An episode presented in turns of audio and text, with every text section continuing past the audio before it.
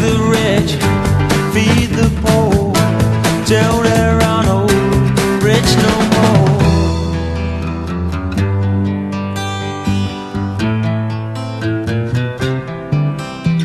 I love you, Well, there's the old Alvin Lee familiar lyrics from 10 years after. So prophetic, so many decades ago, starts our show on a regular basis when we're regular, which is, we try to be at least most of the time regular. Take some broadcasting metamucil. Uh, welcome to October. It's here, October 1st. And if the things that are shaping up in all the quarters that deal with our lives are any indication of what this month's going to be, it's going to be a a humdinger. Whoa, Nelly, as old Keith Jackson used to say. Uh, Roger Sales with you on the Tuesday edition of the Radio Ranch. People's Patriot Network, our fledgling show and network and audience. Uh, uh, not a whole bunch of you, but there's some real sharp ones out there, and people that really care, are awake, know what's happening, or have a perspective on the world like few others. There's so much going on. Uh, it's it's overwhelming to a certain extent. Um, I'm gonna take a little bit different direction today and uh, play some videos.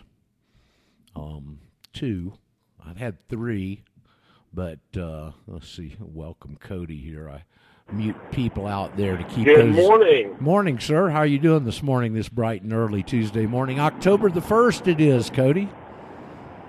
Is that Red October? There's no telling. There's no telling what kind of October this one's going to be, buddy.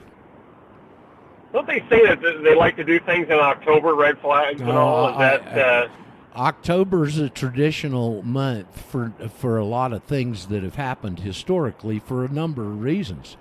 Uh, remember what the last day of the month is. Well, yeah, yeah. All the devil worshippers. Well, it's the High Holy Devil month, and if you go back in a financial, uh, in a financial sense, we just went through the change in the fiscal year of the government, and all these corporations have this last quarter reporting to do, and it's generally a time when when financial mischievousness comes to a head. The other things to remember traditionally, American Oh. business made most of their profits in the last two to three months of the year.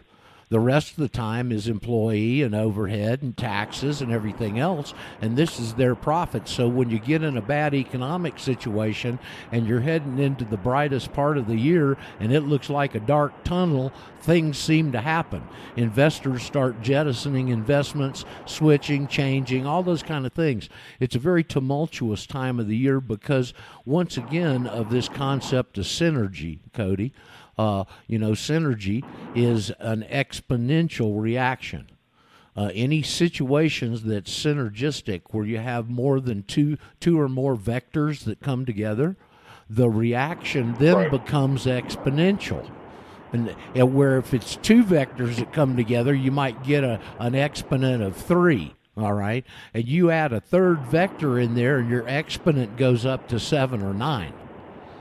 So every time Right. you add another pressure, another situation into the catalytic reaction, it just does nothing but amplify and multiply it on an exponential level. So all those things really Yeah. wrap around October, man. And there's probably more too, but those are the ones that come to my mind right off the bat. Well, speaking about economics, uh, Schiff Gold just had a report out yesterday. 40 states lacking funds to pay bills, and it you know, it starts out talking about the good states. Uh, Alaska, my home state, North Dakota, has 30,000 extra per taxpayer. Iowa has 700 extra. There's 10 states that have extra. Iowa being the one with the least extra of $700. But we go with Mon- or Minnesota being negative 200 per taxpayer, all the way down to New Jersey at being negative $65,100 per taxpayer. Well, you know what? You know uh, what? You know what that tells me? it's, You it's poor management is what tells me when you No, got professional, no, uh, no, you there- know, no, there's audit- auditors, accountants. I've got a better observation than that. You don't want to be a taxpayer. Oh yeah, you know. Well, all you got to Yep. do is file your affidavit, and you're no longer a taxpayer. You say you still have to pay, which you said. Explain that again. You still have to pay, but only in a couple categories. What were those categories Well, again? according to the Internal Revenue Code, 26 Code of Federal Regulations 1.1-1A, you know, uh, that says that this is exactly what it says. Pretty much. I might miss a, a pause or something, but in essence, it says an income tax, that means you're a taxpayer. An income tax is owed by every individual who is a citizen of the United States or resident. And to the exception of 871B and 877B, all non resident individuals.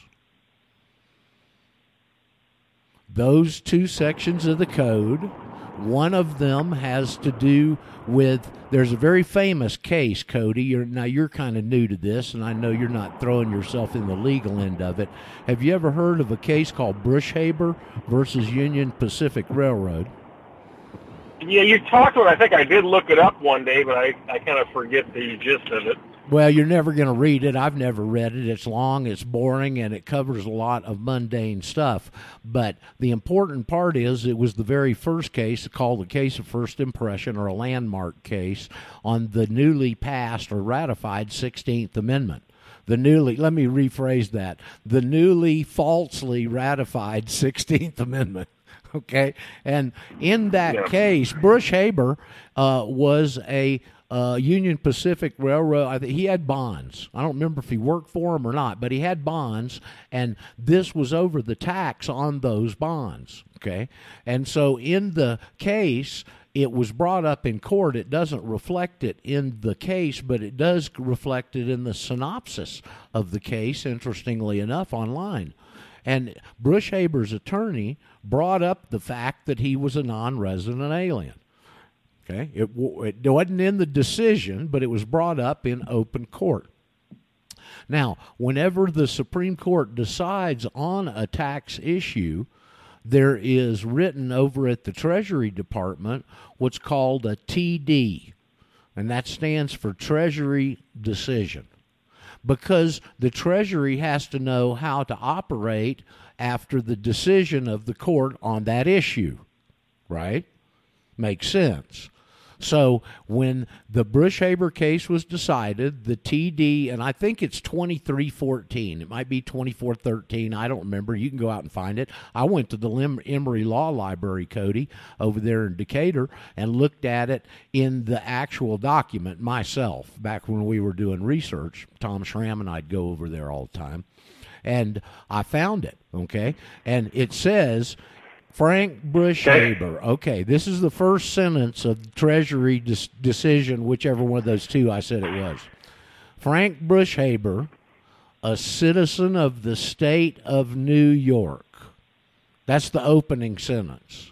Okay, and they, and it goes on to say, and a non-resident alien and it's signed. That Treasury decision was signed by a guy named McAdoo, who's pretty. His family's pretty famous in governmental stuff historically. So anyway, that's that is uh, the uh, exception because he's a non-resident. Eight seventy one B. You got to pay those. All right. And the other one is if you truly want to expatriate. Those are the only two sections that apply to U.S. nationals and that's stated in their code of federal regulations. I'm just interpreting it for you from all the damn fraud that they've imputed into it from the start.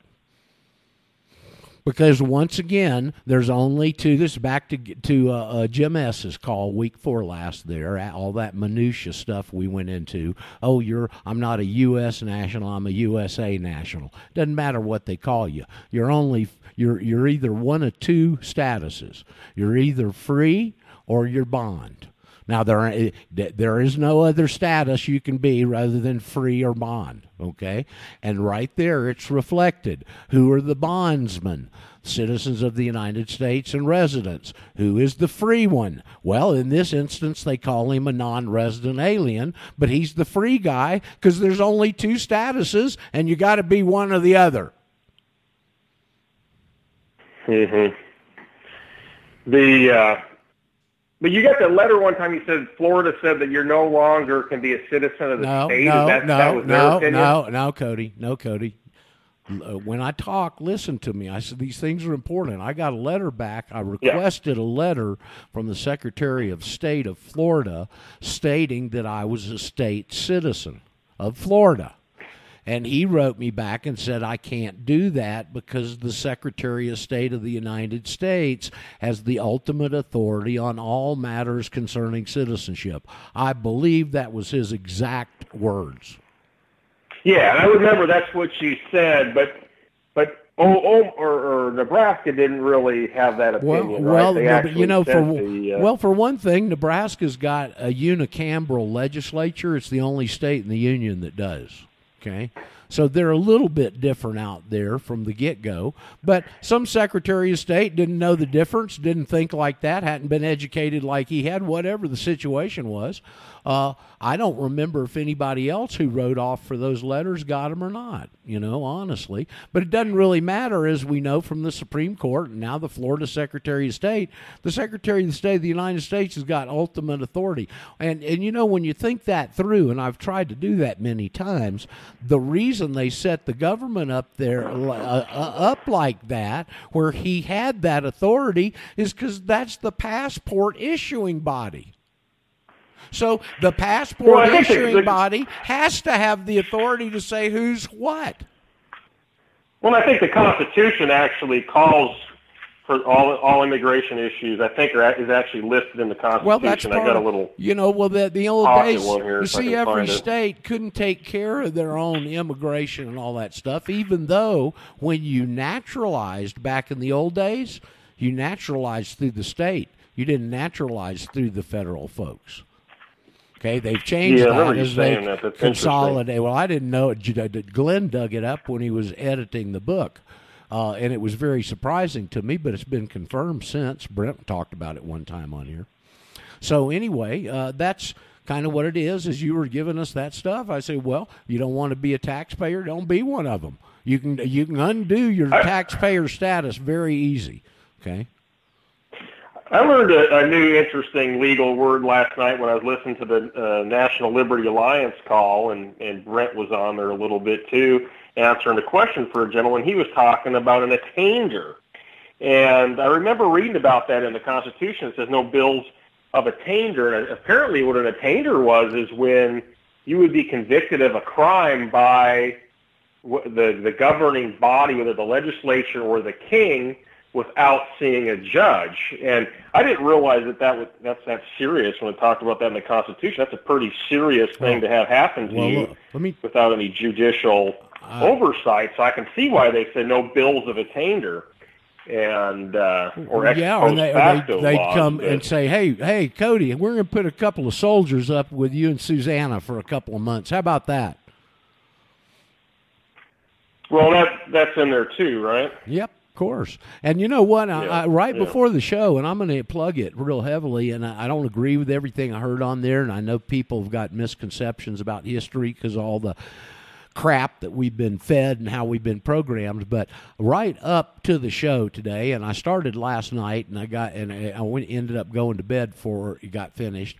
But on the Rick Wiles True News episode yesterday, they are uh, a likening Cody, uh, uh, uh, the Russiagate, and now this latest fiasco, which we're going to get into in just a little bit. I got a short video I want to play on this, uh, a, uh, akin okay. to Fort Sumter and the country being set up for civil war, and how uh, they were looking at saying what Adam Schiff did the other day. I, you, you saw him get up there and read that Hollywood script version in on international television on the transcript that's just totally unacceptable. Uh, what well, he did 'cause he had my wife it- thinking no. that that was real, and I It- said, "Listen to what he said at the very end." it, it's not. you know, it's not. He's, char- no, he's no. characterizing It- or what- that's Uh, total Cody, BS. What he was doing no, there. it's not. You know? it- is sedition. It- there's a legal crime called sedition. Is what he did, and they go into it in depth on that Rick Wiles program. And I'm going to uh, encourage everybody to, uh, uh, if you're oriented and want to listen to some real good background and dialogue on what's going on here, and then I got something to add they don't even know about. I think, uh, probably at least as of that show. Uh, the name of it, let me see if I can find it here. I'll give you the exact name. Uh, Fort Sumter replay. Democrats' bombardment of Trump pushing USA to civil war.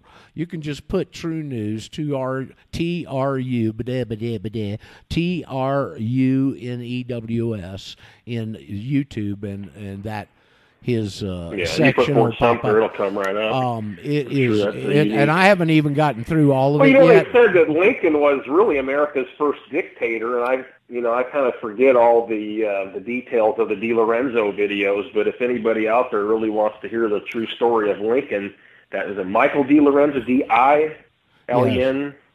Yeah, uh, uh, Z, yeah, it's, it's pretty much sa- it spells like it sounds. L O R Z, Lorenzo. yeah. You Yeah, can find it's it D I real not a easy. D E, I think. But Uh, and the, there, uh, there's you know, it's, another. it's really interesting about that. He really was not for the blacks at all. He did not. No. Did, I forget all- the details. He didn't care about slavery. They call him America's first dictator. He didn't. He didn't care about slavery one way or the other. We could do a whole week of shows on Lincoln, and we've done many of them here in the past when we used to have Michael Gaddy around. Uh, but and, and he certainly is not the virtuous hero that he's made out to be. They used him to federalize the federalize the United States, get this uh, set up to to shove the Fourteenth Amendment through, so they could control the world with it. Hundred years later, these guys knew exactly what they were doing, Yeah. man. Okay, And magically, he was in the state that has the second highest on that list of debt. You know, it was Uh, Illinois, and then yep. New Jersey had the Well- highest, fifty-two thousand or or something. And magically, you Well- know, he's rep. I think he, he was actually born in Kentucky, I believe, but um, Well, he he was no was paragon of Illinois at the virtue. His wife was weird. Uh, he was weird. Uh, the whole the whole cabinet was weird. You know, the I think one of his cabinet members called him the gorilla down the hall because he had real long arms that dangled down. I mean, it was just it, and the some of the things. gangly guy. And, and what Well, was he was happening? well, listen. they- said something here. Something, They so said knows what kind of they you said know, some- damage he had from some of that. They said something here on this True News segment that was really interesting. I'd never heard it before, and that is that Fort Sumter happened the day after Lincoln was inaugurated. Now, I don't know if that's true or not. I ha- I'd never seen that drawn out before, but the parallel they were drawing was all the Democrats' sedition against Lincoln. He had to go and imprison the whole uh, uh, Maryland legislature. He imp- he actually jailed uh, Francis Scott Key's grandson and because he was the editor of a newspaper there in Maryland somewhere, and somebody else real famous. Uh, uh, so, um, but what they're saying here on this Rick Wiles thing is that was the sedition from the Democrats, and he was putting them in jail. Which is the parallel they're saying is Trump going to go get Adam Schiff and put him in jail for sedition for this stunt that he pulled. Well, with the separation of powers, how could the you know technically how could a president do it unless Well, uh, you know, unless technically, the technically the president is the commander in chief. He should be able to do anything. If they got somebody for treason, should be able to do the same thing. But now you've got the you've got the the immovable force uh, versus the uh, irres- uh, irresistible force versus the immovable object, and you've got these two factions of the Trump the Trumper kind of deep state with a nationalistic bent is going up against the Trotskyite Satanist communist Zionists over on the other side, and they're losing. He's beating them, and they're freaking out. Okay. Now, what I want to do, and that's a good transition as to where we are. Uh, everybody virtually on this call knows who Bill Still is. Uh, great. He's been doing these great uh, documentaries on the monetary system for 20 years. First one was called The Money Masters back in the early 90s. You used to have to watch it on video, and the only thing you could get was a copy that had been dubbed two or three times, and the quality was terrible, but the information was great. A couple of years later, uh, about uh, uh, there 15 or so, he did another one called The Secrets of Oz which is not terrible quality. It's Hollywood Hollywood quality, top notch documentary, and won the documentary of the year in the year 2011. It's not chopped chicken liver. This yep. guy's got a great background. He knows what he's talking well, about. Well, don't forget about Michael Maloney there for all the other listeners. He's I think well, they got not, links on the People well, Patriot yeah, Network. Uh, yeah, he's great. Website. He he he's very good also. He is, but I'm not going to play one of his videos right now. I'm going to play one of Bill Still's. Okay. So I'm giving oh, the okay. audience some background. Right? okay, so Bill so, what we got uh, going. Excellent. Well, I just wanted to lead up and transition to this. You called and we, you know, conversation's gone off somewhere else like it's prone to do. Okay. Uh, so let me see. I'm going to see if I can look at the volumes here. I queued it up to the start, and I'm going to give you a little bit of background ahead of time. This is going to sound somewhat confusing to you. Listen closely. This is Bill Still going over what one of his viewers, who is an expert on Photoshop, sent him as information. So, I, as he says on here, I don't know if it's accurate. It sure sounds accurate to me. Somebody knew what they were talking about, and it fits the scenario. And I, one thing that it would obviously uh, uh, accentuate is the desperation in these guys' camp. Okay, they got a guy that's wrecking their agenda. His popularity is overwhelming. Everything they've tried, they've tried RussiaGate for what two, uh, three, three years now as a distraction. A and to try and keep him from getting things accomplished. B and so that failed. Now they've come back with this because next fall is the election, and the next four years he can get stuff done against their agenda. And they are freaking out. Okay, so I'm going to just key this in. I'll play with the levels if they're not right, and uh, let's see how we go here. Good evening. I'm still reporting on the fake whistleblower. This just in on the desperate Dems' attempt to put this fake rumor blower story out in the MSM way before cleaning up the mess they apparently made by forging government documents to support when this change was made. Now, I'm not technically skilled enough to check these allegations out, but I'm sure there will be a dozen people on comments who can do this. I gave it a good try for about an hour this evening and almost got there, but not quite. I think it's safer for me to admit my lack of expertise, and if the story is wrong, then it's wrong. This is in keeping with the old reporter's mantra only say what you know is true, and you'll never go wrong.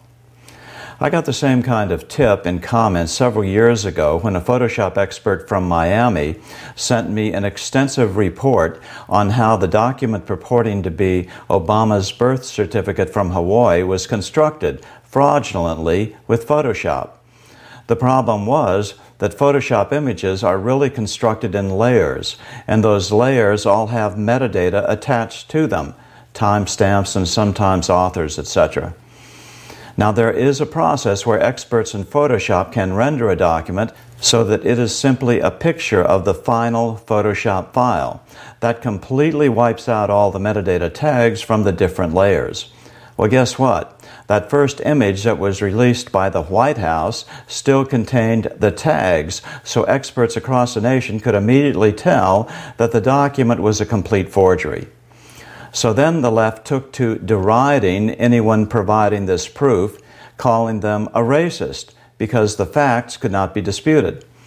It worked. Now, almost no one brings up that Obama's birth certificate, as released by the White House, was a provable forgery. So here we go again. Let's assume that this is really a CIA covert operation, and this notion that there was a whistleblower or rumor blower out there who wanted to report gossip to the Inspector General. Well, it was a pretty risky operation if it's untrue. But that just shows how desperate they really are and how they don't care if they get caught in another lie because there have been so many lies and they no doubt have a handy supply of the next lie to cover over the previous lie and almost no one figures this all out. So this just came in on my comments and if it's true, it should be easy to prove and if it is true, then it completely blows this rumor blower exercise out of the water. The following are the words of my commenter. They keep reporting the whistleblower form was changed in August. That is false. If you go into properties of the PDF file of the form, it shows it was actually created on September 24, 2019. It also shows it was then modified on September 25, 2019, the very next day. The reason for modifying it the next day was likely due to having forgetting to change the prior revision date of the form, which was 28 May 18. They changed that on September 25, 2019 to revision August 2019. They tried to backdate it to August when the phony whistleblower submitted his complaint, but the actual change in policy to allow hearsay was actually changed on September 24, 2019, which is right after lawyers like diGenova revealed this person cannot claim whistleblower protection because the law does not allow for hearsay. A whistleblower must have first-hand knowledge of any a whistleblower must have first-hand knowledge of any wrongdoing. Once that was being reported, they rushed in on 924 20 they rushed in on 924 2019 and created a new form to allow hearsay. Then on 925 2019, they went back in and modified the form to change the revision date to revision August 2019, which is not the proper format for the date. The old form shows the proper format for the revision date as 28 May 18. The new revision date shows August 2019. No day, just the month and year, and it's even in a different font than the old form's revision date of 28 May 18. They are engaging in a cover up of a cover up to backdate the new rule to August 2019, which is when the phony whistleblower submitted the complaint. Also, there is the actual form the whistleblower is required to fill out. We didn't get to see that only the legal brief that was obviously written by attorneys and not the whistleblower. So let me know what you think in comments. I'm still reporting from just outside the one time free speech capital of the world. Good day. There you go. So I don't know about all that. I, I, was listening to it. I, I, want to thank Don in Thailand for sending me that. Uh, I was listening to it as I was getting ready this morning and fixing my breakfast. And I was listening to it in the kitchen and I'm I couldn't hardly follow it. It's very complex, and that's why I said listen close.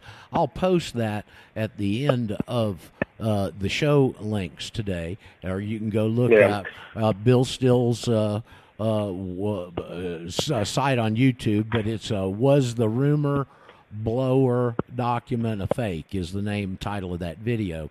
Uh, so i don't know if it's true or not. It sounds like he's very credible. I know his audience is on top of things. He drew the parallel back to the obama birth certificate the same type of scenario. And if what the guy read sent him right there is correct it's obvious they're monkeying with these documents okay?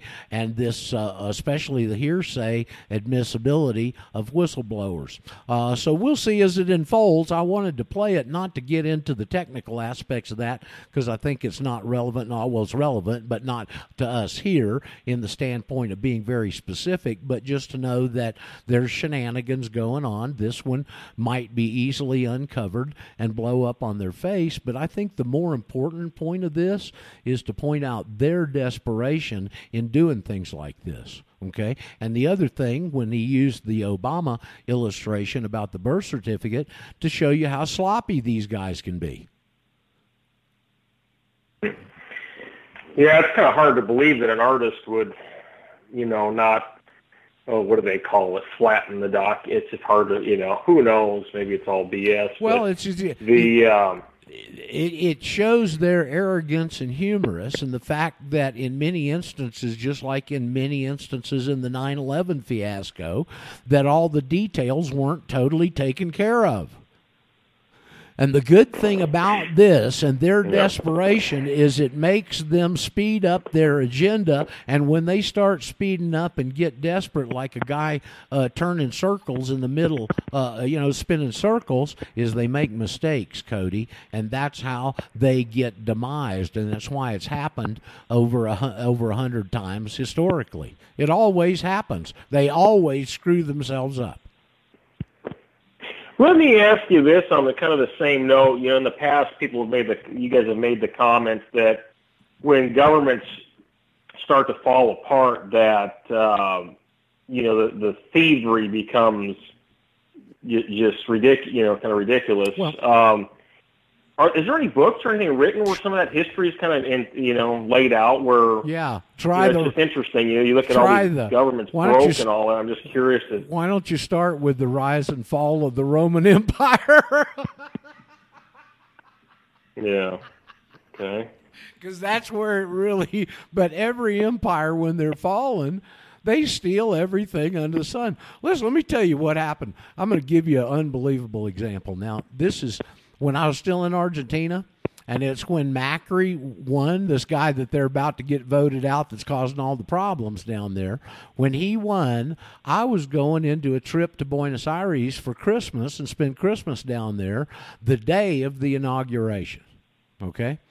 I mean, the, the bus normal trip that I'd take, the the route that they'd take was totally rerouted, and everything was crowded down there because they had streets barricaded off and all that. And I had a hard time getting to where I usually stayed.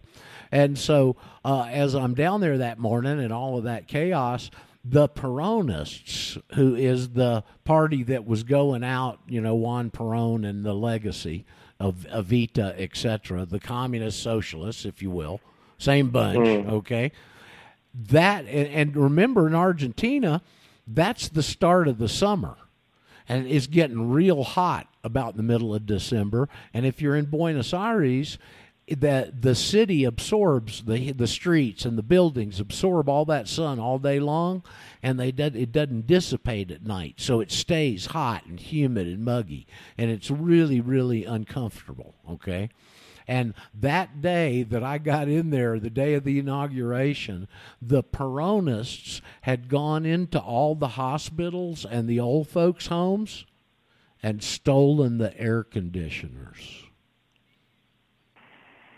Jesus. Now that happened. I wondered where you're going that, with this story. That, yeah, wow. that happened, huh. buddy. That happened. There's another incident down there. One of her ministers, and I don't remember which one, the got minister of parks or so, some guy, and late at night there's a, a, a, some woman in uh, you know old woman in, in an apartment building hears a car pull up and the door slam. And so she goes and looks out her window and she sees this guy grab a couple of bags and go into this park and there's a rectory of a church or something and go in there with a shovel. And he goes in stays in there. I, I don't know whether she could see him digging or not but uh, uh, she called the police and they came and investigated. They caught the guy with like four or five million dollars in dollars, euros, pesos, gold, and he was burying them as one of her ministers. I mean, you wouldn't you wouldn't believe it, man. Hey, Samuel, what's going on, brother? Hey, guys. Um, yeah, I wanted to chime in a little bit on Lincoln. This this is from my recent listening to David Straight. Uh, according to him, he spent two years in the government archives in Washington D.C. looking at the past to try to figure out how we got here, and part of it was on Lincoln. According to him, Lincoln was in contact with Karl Marx. Um, he was governor of Illinois. He passed some communist stuff in the state. He says that's why the state is still screwed up to today. Um, he ran for president six times, but nobody wanted him in there because they knew he was a communist. and then when he does get in power, he's given $7 million from the northeastern banks and the, the big powerhouses in Illinois to run against his opponent, which had a war chest of 5,000. Okay? Now, this is what really gets me. Here's a guy who took this 7 million to get into office and then does the greenback he must have really pissed them off. He did piss and them who off. Who was and, he really working? Well, they were wanting twenty three percent interest, I think, on loans, and he went and did the greenback. Yeah. There was a real good article I read years ago on the guy that came up with that idea that gave it to Lincoln through a friend and how Lincoln got a hold of the idea from the greenback. And they hated the greenback because, in essence, in conceptual monetary theory, the government can create paper money and it'll run the country. But there's a trick to it. And the problem is humans are involved, okay? And the trick is you have to tax out what you spend in to circulation. The government prints the greenback and they spend it on like infrastructure projects, roads, bridges, however, and they actually spend it, that's important, into circulation. Then it circulates and allows people to exchange goods and services, and they tax out the same amount eventually that they spent in so there's no excess for speculation. Yeah, he he he also started all the uh, all the martial martial law uh, and, and executive orders. Well, he, he and didn't... when he gets to order, order 100, which is which is within a month of him being in office, we're under uh, military rule. Yeah, there's no doubt he. There was a lot of rotten stuff that went on. Uh, I was particularly interested in that point that Rick Wiles said that Fort Sumter was the next day. See, you haven't been around when you were gone, Samuel, there for a couple of years. We had this guy on once a week named Michael Gaddy, and you said Mr. Straight spent how what a month up there. Michael Gaddy. Two years. He's been going into the National Archives for 30 years and spending the entire weekend. Okay. Not only that, he's gone to Monticello, uh, Red Hill, all those, and read every document in there. And he's a walking uh, a, a dictionary on this. And the first show we ever had him on, he proved that the they before Fort Sumter they tried another false flag down in around Pensacola in a federal fort down there and they got caught and it didn't pull it off. This Fort Sumter was the second false flag that started it that they used, and it was a false flag. To, okay, so uh, yeah, yeah, according to this, Marx Marx didn't want the South to be able to split away because he felt they weren't for labor. They were for slavery. So he wanted Lincoln to defeat them so that they could get the labor movement going in the country. At least that's a lot of the speculation. Well, you know, you had a whole lot of immigrants from Russia and Prussia that were these early communists back then. A huge number of generals in the northern forces were were uh, communist oriented and had come out of the Midwest, where a lot of them, uh, Western Pennsylvania and Ohio, and in some of those areas. Okay, so the that influence was there already, and uh, there's no doubt about it. But there's uh, there's a lot of parallels to everything that went on then happening right now. That's the that's the point to make. You know, uh, really. Yeah.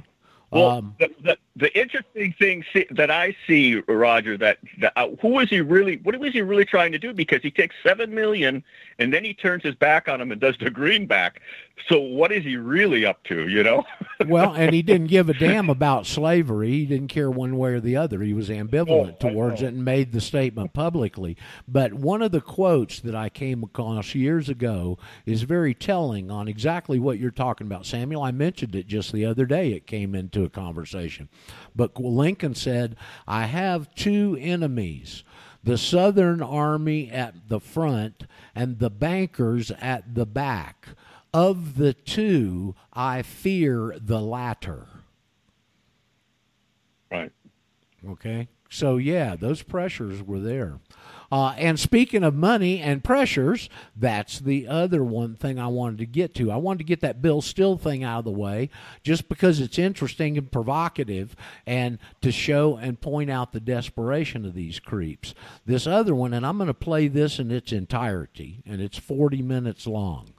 And I don't usually do stuff like that, But this was so startling to me last night, and it's ba- absolute brand new first impression information, and it comes from an incredibly reliable source. And the source is Rob Kirby. For some reason, this Sunday, I did not flip over as I normally do first thing on Sundays and see who Greg Hunter has on his Sunday edition. And I missed this when I saw it pop up last night and watched it late, and I was astounded. And Kirby has come up with what I think, you know, what I've learned over all my years of research, researching all this intricate stuff, is when you've got everything's kind of uncertain out there and you got maybe several options and things are just shaky and you're not firm about it in your mind. And all of a sudden something comes along and boom, it just fits. It fits and everything settles, okay? And that's what this is. And um, it is what's happening with the excess global dollar reserves how they're keeping the huge amount of inflation that we should be inundated with off the table for the most part. And what's mm-hmm. going on, especially in Cody, you're gonna you should listen to this real close because it's all about oil, okay, and fracking. All right. Okay. So uh, I'm going to put this on. It's 40 minutes long. I wanted to get the bill still out of the way. Oh, I think I. Okay. I, I think I listened to that already. Well, you might want to listen to it again because uh, uh, I'm wanting to. All right. Uh, I, I wanted to get the bill still discussion and some of that short little thing and the importance of it out of the way. And this is going to be a long video. He he doesn't. It's mostly Rob Kirby. Uh, because he gets going, and Greg's smart enough and knows that this is first impression and, and important information and concepts, and he just lets him talk. So it's mostly Rob Kirby. For those, do you know who Rob Kirby is, Cody? I've listened to him several times on Greg Hunter's program, but I'm not really sure. He's a big can, time. Yeah, I can't tell you exactly. He's a big time gold dealer. He deals in tons, and he used to be a derivatives and bond trader for the most of his career. And he's real big pals okay. with Jim Willie and that whole group of incredibly uh, knowledgeable, and because of people like Rob Kirby, alternate financial people that do commentaries out there on trying to give us heads up and understand what's happening so we can make correct decisions. Okay, but he is incredibly highly credible. He's tied in with Catherine Austin Fitts and Dr. Mark Skidmore that found the 23 trillion missing, and uh, and and he's that kind of an individual. So as the old, how do you look at? Roger, how do you look this uh, video up? Uh, you can go to usawatchdog.com. Watchdog. Um, he's the kind of guy. What's if you're usawatchdog.com. Yeah, what's the video called? What's well, it is, called? it'll be the one on the top of the page. It's interview with Rob Kirby. I don't know what it's called. But he, the Greg okay, does absolutely. he does a, a, Wednesday video and a Friday video on news usually, and then a Sunday video. So it's the latest one. It'll be at the top of the page. USA Watchdog. Okay, thank you. Dot com. You're welcome. If those of us who are old enough remember the old TV campaign where there'd be some kind of a, a restaurant setting and this all of a sudden there's a you know loud noise and waiters and all these people in the room and these uh, guy would lean over to another guy at the table to whisper something to him and everything would go silent. And you right. remember when E.F. Hutton speaks, people listen. Remember that? Uh-huh. Right. Rob Kirby's E.F. Hutton. Listen. Okay. Will do. I can get this. I'll uh, sign off and put my listening ears on. Yeah, and I'm just going to start it from the first. Let Greg get into his stuff, do the whole interview. It's uh, 40 minutes long, almost on the nose, and we'll talk about it. I wanted to leave some room at the back end to talk about it. So if you want to call back in, uh, you can go get the number off the web page, or if you're just listening, it's grab a pencil, 404 448 1420. So if you want to call in and converse with us, but let's get into this. I think you're going to be shocked at the ingenuity, the deviousness, and the planning ability of our enemy. uh, he talked to me and said, you know, if it goes on a few days, it's it's fine, but if it goes on longer, it could be a much a much bigger problem. He's an expert in derivatives, expert in gold. He's a macroeconomic analyst. He runs KirbyAnalytics.com. Rob Kirby, thanks for joining us today on USAWatchdog.com.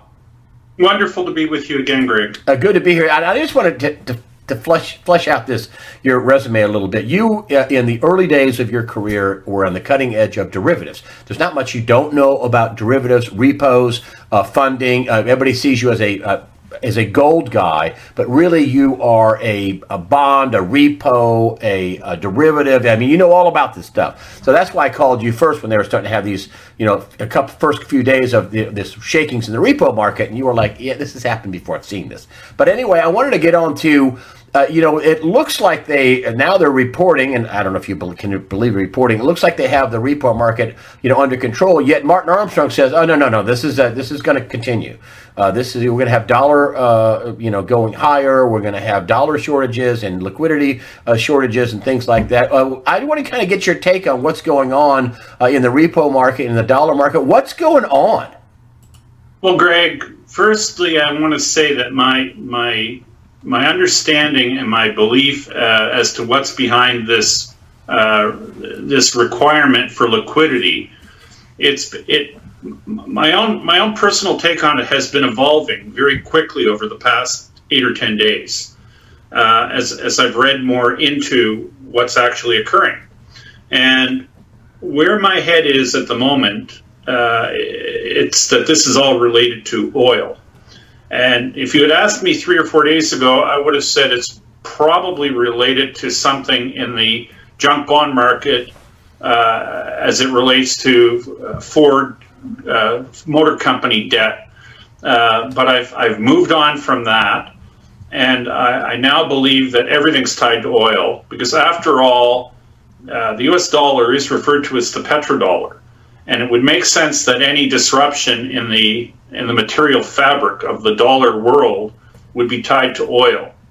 And you know, when when you look into what's behind uh, the the dollar, and if you and particularly in light of what's happened to American oil production relative to the rest of the world, and what the rest of the world has been doing with their oil, uh, things have come into focus in the last sort of really in the last 24 hours for me very very clearly as to what's likely going on.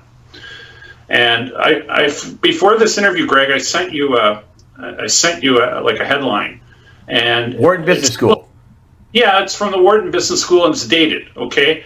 And, and it's you know this this has sort of come up in, in in my proddings in the last sort of 24 hours and while dated, this Wharton School piece is uh, it's dated in uh, late September of 2018, and the the headline was a, a speculation that could could the next financial crisis be uh, born out of the oil fracking? Uh, I'm going to say debacle uh, and the reason I, I say the oil fracking debacle is that an inordinate amount of money has been rolled into uh, developing all these basins where oil is fracked uh, through the continental United States. Uh, and, an inordinate amount of money has been spent there. And nobody's making money fracking oil. Okay, so and yet yet the the amount of dollars being spent there are unprecedented like unprecedented amounts of money are being spent. And every barrel of oil that's being produced in, in, in the Permian and, and, and, then in the fracking and the shale oil, every barrel of oil that's being produced is being produced at a loss. And people that will tell you that they now have, have ways to frack oil cheap, they're lying to you. Because, you know, the results are there.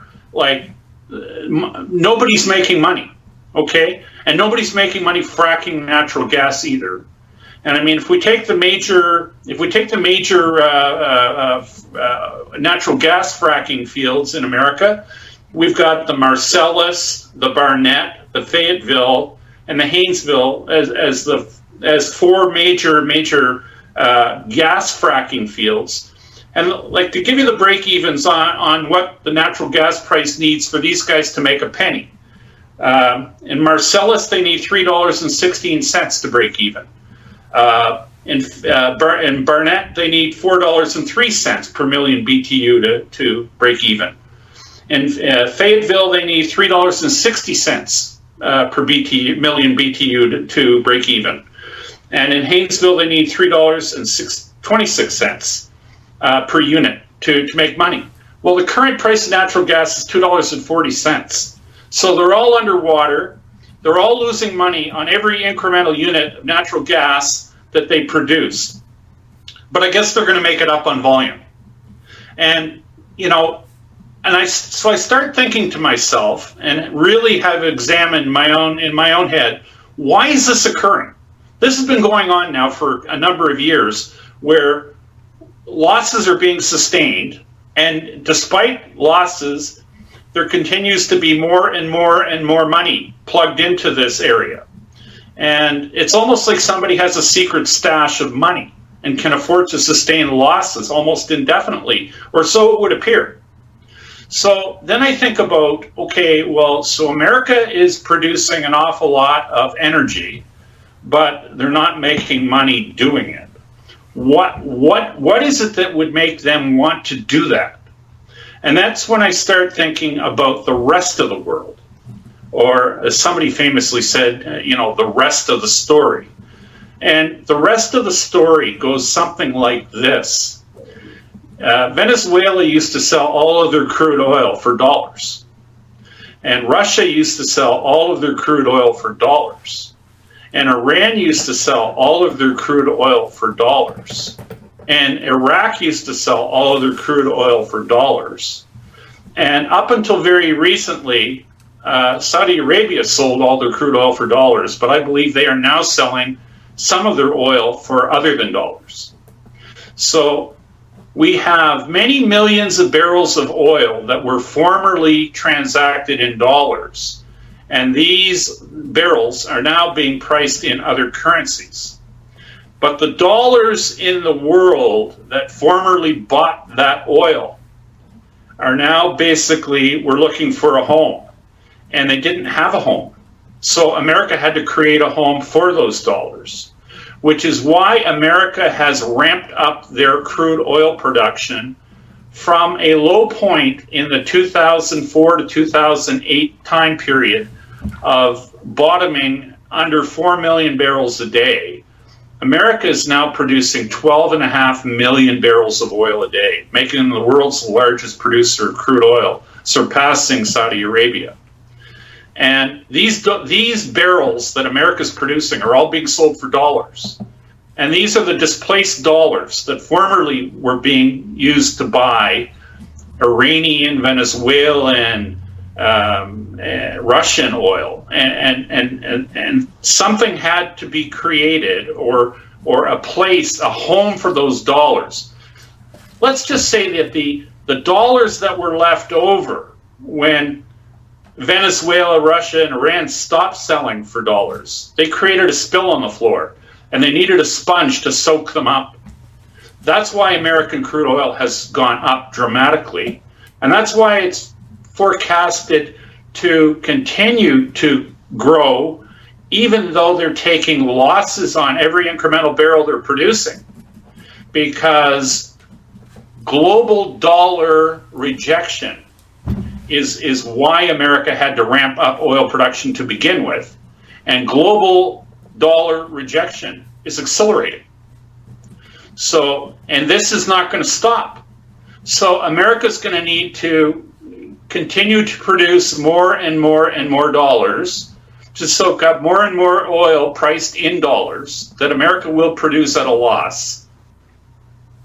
And how that's being funded you might want to check in with Catherine Austin Fitts and Dr. Mark Skidmore as to how that could be financed, because we've got we've got the U.S. Treasury with a, with an adjunct called the Exchange Stabilization Fund, where they've salted away very likely 21 trillion dollars in in black market money. At least.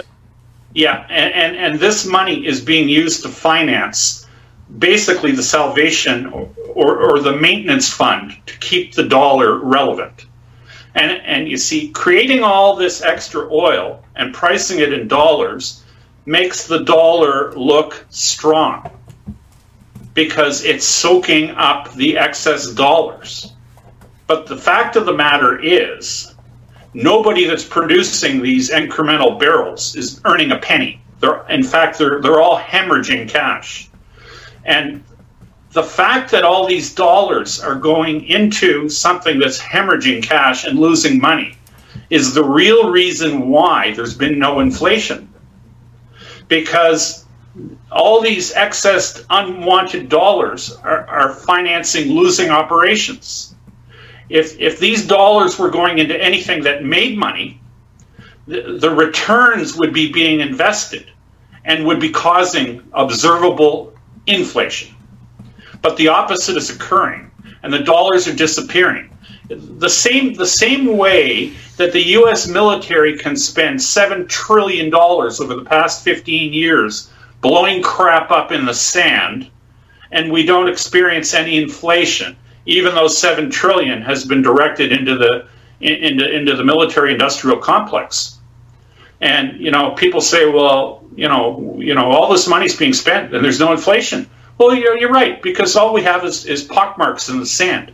The money's gone. Okay, but the money was created and the money's gone. Same thing with the fracking business. The energy is being created, being priced in dollars, but there's but there's no profits there's no profits to cause deleterious effects of inflation. And, and the money just disappears in, basically into a, into a black hole. But, but what it does is it allows the stewards of the world reserve currency, the US dollar, to live to fight another day. And that's what they're doing. And that's what's motivating them. And this is what the deep state is really all about because these people are absolutely uh, maniacally uh, devoted to maintenance of the dollar standard. And the dollar standard is going to die because foreigners are rejecting dollars at, at, at too fast a rate. And you can only fund these, you know, these white elephants, these industries that never make money. Like, it, you know, a fraud, a fraud that's that in your face, it grows long in the tooth before you know it. And you know, we're we're we're starting to see the effects of this because th- this is this is this is only accelerating the isolation of America, and it's accelerating rejection of the dollar. And there will come a day when foreigners will collectively say, "No more dollars in trade." The day's coming. Um, you told a story about Robert Rubin, who was a former Treasury Secretary, and he's quoted as saying, "We do stupid things." Would you just yeah to give it, some context to what they're doing? I mean, because um, my question to you in the pre-interview was, "What's the end game? Are they going to have a new dollar? Are they going to have a new thing?" But tell, let's start there with Robert Rubin because that was an excellent explanation of what's going on. Well, I mean, in Robert Rubin's autobiography, he he he speaks of the Mexican financial crisis in the late 1990s, and in referencing that crisis, he he explains that sometimes we in Treasury make very very bad decisions, and but these bad decisions are more than warranted if they help delay a collapse for six or nine months. So he was all he was doing. It was it was sort of a glimpse of candor in how the motivation in the Treasury really works when they're faced with a crisis. If they can buy time, if they can buy a little bit of time, then it, it's it's you know any cost is worthwhile. And and I mean this this is coming directly from the horse's mouth. This is Rubin in, in crisis mode and explaining the, the way they the way they rationalize and think. You know, kicking the can down the road for six or nine months is justification for making horrifically horrible decisions. they did the Mexican debt crisis. They had to fund them twenty billion or something. Yeah. And so it's like all of a sudden Shazam that went away. But you you say there's the reason why they were doing that. Why were they doing that? Why did Well- they just let the, them you know collapse? Why didn't they just let that go down? Well, oh well, I mean, I mean, because that because that crisis, I mean, basically was followed in short order by the uh, by the long term capital crisis, Yeah, yeah. and and and the long term capital crisis at the root of that one was the notion that Italy had leased a bunch of gold and invested the proceeds with long term capital, and then when when Italy leased the gold, the gold left the Italian vaults. It got sold into the market, and the proceeds were invested with long-term capital.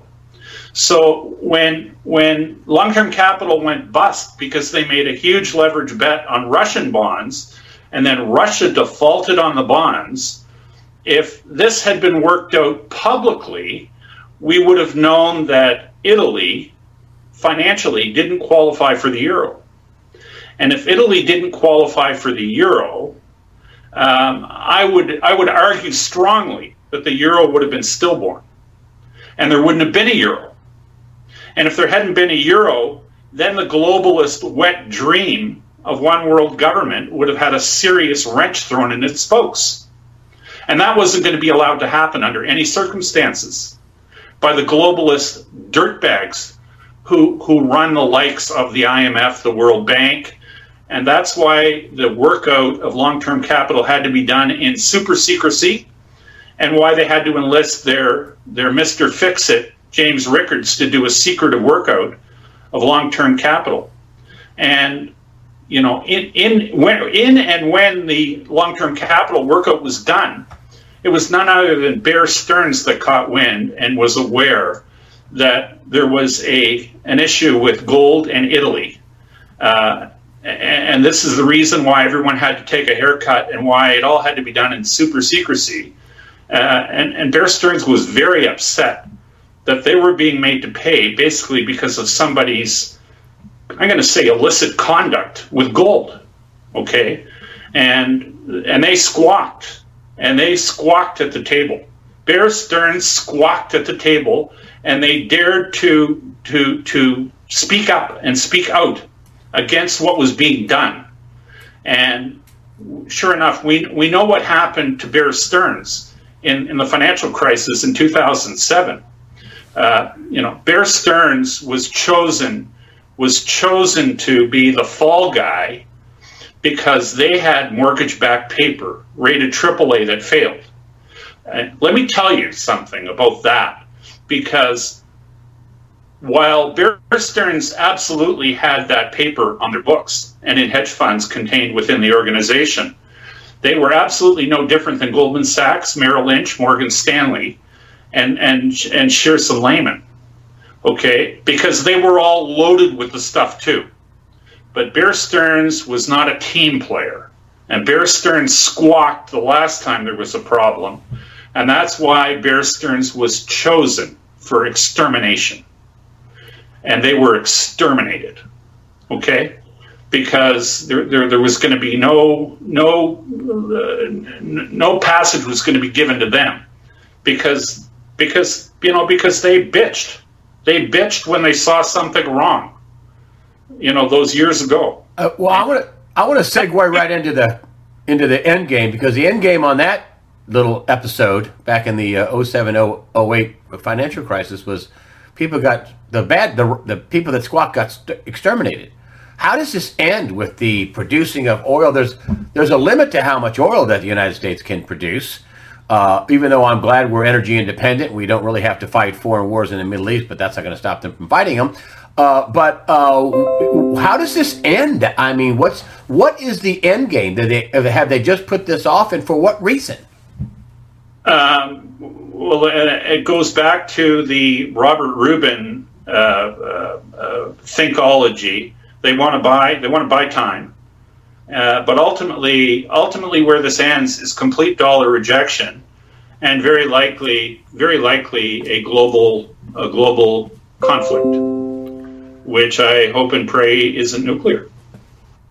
But you know, being a realist, I think that the likelihood of this occurring, the day, uh, the odds of it occurring that way are growing every day, because because the powers that be are very committed to jamming the dollar down the world's throat, come hell or high water, and the water's getting pretty high. Does Trump? Uh, does he? Is a lot? A lot of people talk about. I've had Wayne Jett on and other people saying they're gonna they're gonna shut the Fed down. The Fed's to kill itself, or they're going to shut it down, or they're going to have a new global currency, or we're going to have a reset and a reset of debt. And uh, my, you know, I have people on. I just had Egon von Greyerz on, who likes you a lot, incidentally. Uh, and uh, he said, you know, the, we reset the debt, you reset the assets. I mean, this is going to be painful, but it's going to happen. I mean, every, all this is going to happen. So, uh, you know, are, are we going to, is, is the president, uh, do you, I know you don't know him, I know you don't have any inside uh, people, but you're a smart guy and you can analyze things like this oil thing, which I think is brilliant, which, uh, hey, folks, you're getting this for the first time right here from Rob Kirby. Uh, but are we going to have a reset, a dollar reset, a new dollar, a new, what's, what, what do you think is going to happen short of nuclear war? Um, the, the dollar cannot because it's not fit to be the world's reserve currency any longer. And this will become in time abundantly clear to to, to everybody. I mean, the, I mean, Greg, the movement away from the dollar is well underway, and this this is why America continues to scramble to produce more oil every day, despite the fact that they can't make a nickel on any barrel they produce. So you got to ask yourself, you know, and I guess so. So how long can that go on? I guess maybe until they use up their secret squirrel fund of 21 trillion uh, that that that Dr. Skidmore and Catherine Fitts have have identified and documented. And we don't get inflation because they lose money and the money goes poof. That's right. I mean, you know, you see, in the real world, Greg, when when you can't make money at something, you cease and desist. But in, in our in our dystopic world, where the dollar is king, where the dollar appears strong, uh, wild turkeys are funded as long as long as they allow, in in Robert Rubenesque terms, as long as they allow or, or delay the collapse for another six or nine months, all's good, and we continue marching to our own tune. It- and so the dollar shortage is really we have really have an abundance of dollars, but the dollar shortage. Let me, make, make sure I understand this. So the dollar shortage, there's no real dollar shortage. They're pumping dollars out like crazy, but they're going into oil and they're uh, and who knows what else they're going into. But they're going into this these these non-profitable uh, ventures, and poof, they get uh, blown up. And then we do have a dollar shortage because they're burning the dollars to keep the dollar viable as a and make it look like it's being used to buy oil. Greg, if Greg, if I dig a hole deep enough, if I dig a hole deep enough, and if you produce money like the world has never seen money produce, and if we throw it all into the into the hole and throw dirt on it, there will be a shortage of dollars. Okay, so that's so we have a shortage of dollars, but you know, but there's because no, they're because they're burning the excess dollars into these non-profitable entities, and who knows if they're not bailing out Ford Credit. That's another thing that you came up with was, you know, I wonder if there's all. I mean, who knows? This could be multifaceted. I mean, everybody. Uh, and I'm glad you're on because you think it's a big deal, and so do I. Ford Credit gets downgraded by Moody's, and I know S&P and Fitch still have them as investment grade, but they get downgraded by Moody's, and everybody in the investment world is, oh, oh, oh Ford's downgraded. Hmm. No, I this, mean, this, this is a big event. It's a big event in the credit markets, and it'll become a much bigger event very, very quickly if either Fitch or S and P were to downgrade Ford to non-investment grade as well. I mean, you brought up the how big of a deal this is, and Peloton, you know, the stationary bicycle wanted a billion dollars uh, in their IPO, and yet Ford is way bigger than that. Well, Ford has over 157 billion in debt outstanding. Oh boy. Yeah. What, so, could, yeah. what could go wrong? Peloton yeah, but everybody, but everybody's worried about Peloton. I mean, yeah. the, the, news is Peloton's IPO. They got the CEO, and why don't they have the CEO of Ford on and saying, "Hey, whoa, you, you been this is Ford Motor Company. This is a global company. You guys are producing real stuff. That stupid stationary bicycle, you know, with a beautiful ad campaign where they're up in high-rise buildings with dark and lights around, and they're I mean, they want a billion dollars for that. Yeah, it's Hollywood. I, I mean, but Ford makes makes something. I mean, they make the F one fifty pickup truck. Hello. Yeah. But, but I mean, Greg, listen. I mean, the, the prospects for Ford going forward are not really unlike the rest of the auto industry around the world. Automobiles sales around the world have not been robust. They've been very, very poor and lagging for quite some time.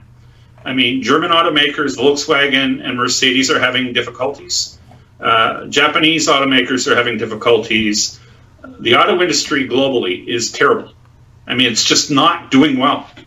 And uh, the, the, and then I mean, a, lar- a, large part of that is the, you know, the whole the, the way cars are marketed to young people these days like when when I was growing up in my teens, I mean, uh, I mean, ownership of a car was a, a, a symbol of freedom and uh, uh, you know, uh, uh, sort of a coming of age thing.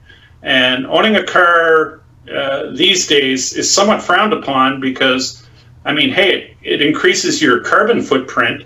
And you know, why own a car when you can just take an Uber? Yeah, yeah, and, ridiculous.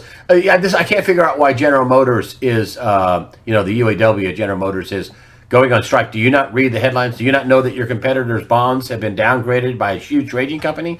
Uh, and, and, I wonder if, if the if the uh, the um, Democrat leaders in the um, uh, in the union, uh, you know, a lot of the people below the, the union leaders are voting for Trump. And so I wonder if they're doing this to try to kibosh, uh, you know, the economy uh, going into the 2020 election when they know they don't have a strong hand to, you know, they're making I don't know sixty-five dollars an hour and they only they don't pay much of their benefits. And I think General Motors gave eighty-five hundred dollars in profit sharing last year to people. I don't get that. Uh, it, well, I mean, I mean, it's great. You know, it's look, it's the same. Look, Greg, it's the same thing producing producing natural gas, you know, at over three dollars per million BTU when the price is two dollars and forty cents and it's like producing crude oil and losing i don't know 10 20 30 bucks a barrel depending on where you're producing it from. Uh, but but just, despite losing on every barrel it's like you know the old ridiculous cliche saying well but, but we're going to make it up on volume.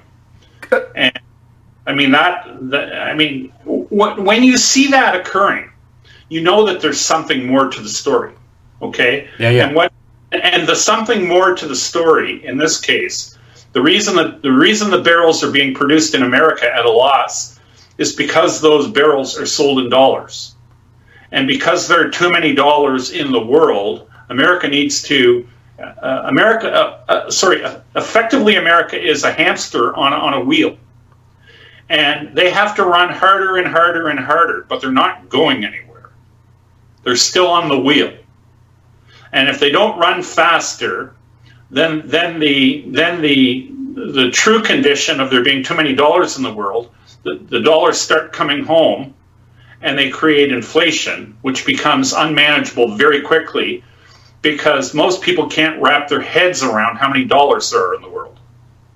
So you have to make them look scarce artificially.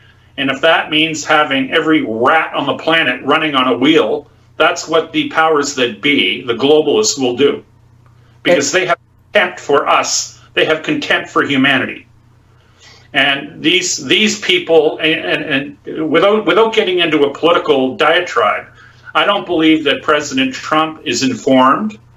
I do not believe the people around him would dare inform him with the truth because they would be afraid of what he might do in reaction.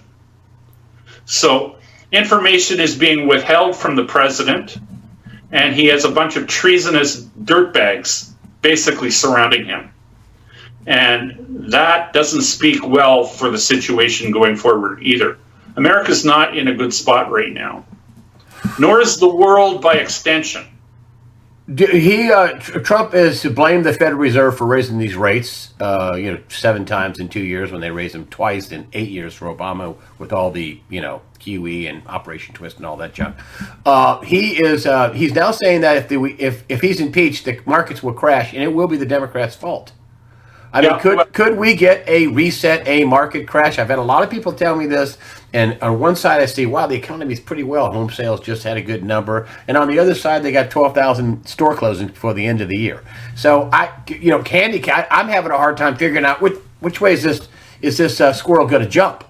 Uh, what do you think about the handicapping a reset or a crash uh, this year or in the election year? I don't see many bright lights on the horizon. And I think where we're headed is a pretty dark place. Wow. Uh, because, realities will catch up to, to, to, to, to what has most assuredly been happening. Uh, th- this, this, this game of uh, deception is going to catch up with the perpetrators.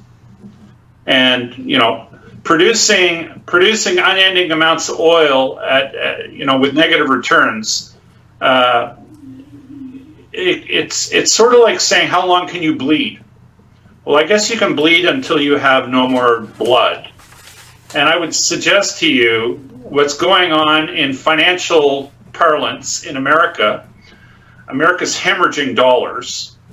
And the only reason they can afford to hemorrhage dollars is because they've got 21 trillion of them squirreled away, uh, basically at their disposal anytime they want to employ them. But you know, if you hemorrhage long enough, you can even burn through a pile of cash that big. Uh, Rob Kirby, I uh, thanks for coming on and uh, giving us your analysis on the dollar uh, glut of dollars being burned into the oil and natural gas industry and how we have an artificial um, shortage of dollars when in fact there are many dollars and they're trying to burn them up as fast as they can. I mean, that's, that's what's going on. They have no choice, Greg. Mm-mm-mm. Rob Kirby, uh, you're uh, you have a subscription service. I think it's yeah. 145 dollars a year.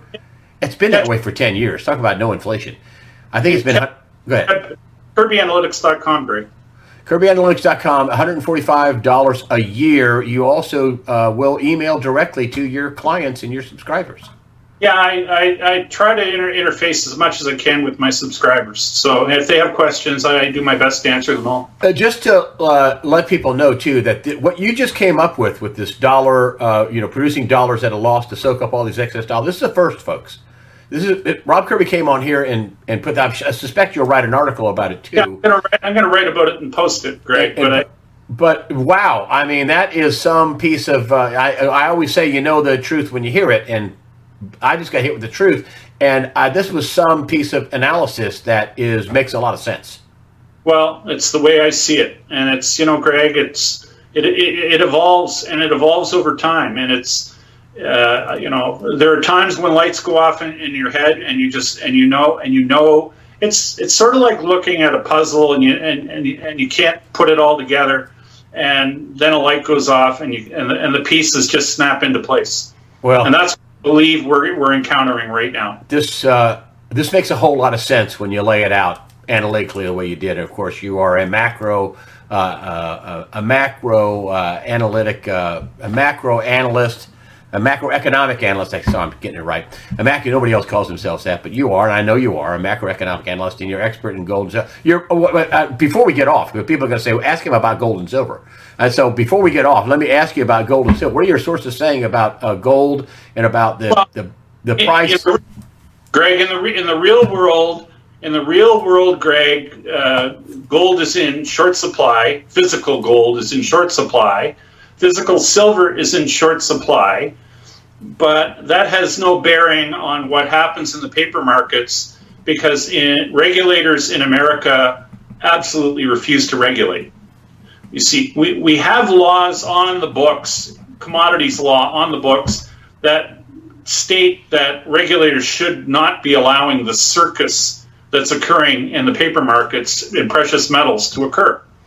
But when you have regulators that don't regulate, um, these these these fraudulent markets are allowed to assign any value they want to these strategic commodities, which which are very dear and very scarce, um, and and they've been they've been priced uh, misappropriately, not appropriately. They're, they're they're falsely being priced, and uh, this this will continue until we have a regulatory regime in America that regulates. And until that happens, um, you know, owning some physical precious metal makes sense because if you don't own physical precious metal, the day regulation starts again.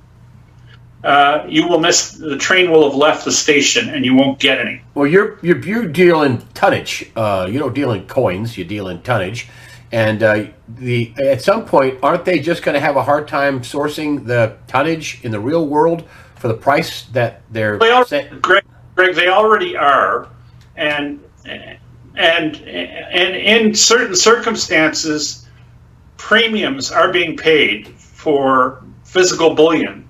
Premiums over spot are being paid. Not in every not in every deal, not in every case, but there are premiums being paid.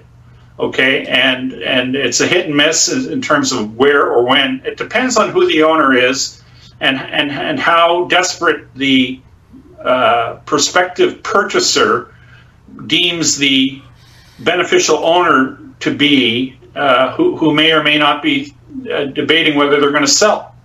So there's there's a number of things that go into it, but let's just say precious metal is a lot more scarce than the paper price. You know, for instance, today uh, the price of silver has been shellacked uh, out, of out of thin air for no reason. And the only reason that can occur is because American regulators don't regulate. That's another part of the reason why America is facing isolation in the world, Greg, because the rest of the world knows that American regulators don't regulate. And, you know, that bothers them because they're settling they're settling their their their, their global trade accounts in dollars. And, you know, as per the missing 21 trillion, when questions are put to American, the stewards of the American dollar, as to how many dollars there are in existence, and they say, "We're not going to tell you." And you know, and by the way, did, did we did we also not tell you that we're introducing a new piece of legislation called FASB 56, which means we don't have to keep financial books, but continue using our dollars and continue settling your international trade accounts in dollars. But you know, but don't mind us because we're, we do not have accounting, and we're not going to tell you how many dollars there are. Yeah, yeah, yeah, yeah. It's uh, it's. But have a nice day. And that's why the horizon. I mean, this could go. You know, maybe they last for a year. Maybe they, maybe it falls out of bed in a week. I mean, you know, you don't know. I, I tell people to get ready and stay ready because it's so tenuous. It's so crazy. I mean, what they're doing is so absolutely. And this is I mean, what you said sounds crazy, but when you lay out, they're, they're, losing money here, they're losing money here, they're losing. They have to produce this stuff. Why are they producing all this stuff at a loss to soak up dollars? And then you, you know, it sounds crazy, but then when you see the analysis, it's not crazy, but it's crazy. No, it actually makes sense. Yeah, it makes sense, but it's nuts for them to be doing this. Well, I mean, it's it's it's it's only reflective of how far down the rabbit hole we we've gone.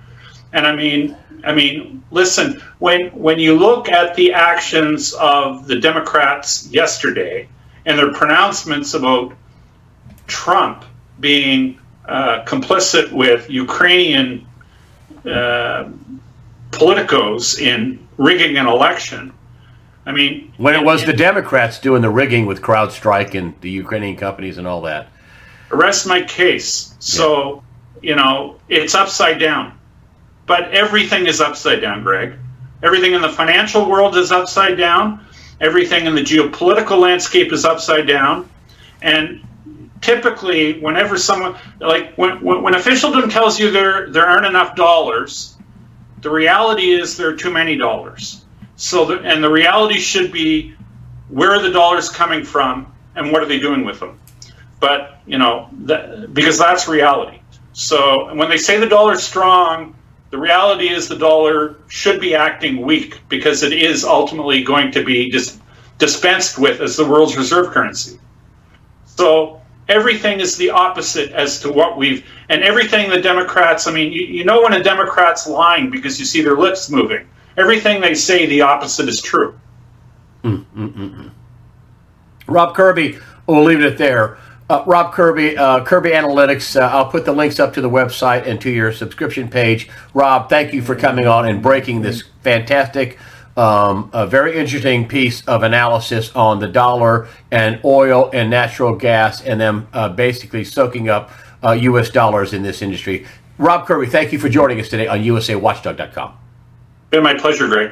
All right, I want to thank Greg Hunter for doing that. Let's see if I can stop him I'm again. He's wanting to get started. Um, usually, I don't play things like that in their entirety on the program, but I thought that interview with the information, the observations, and some of the inside things, and there's several of them we can discuss, was so important that uh, uh, it deemed being played today.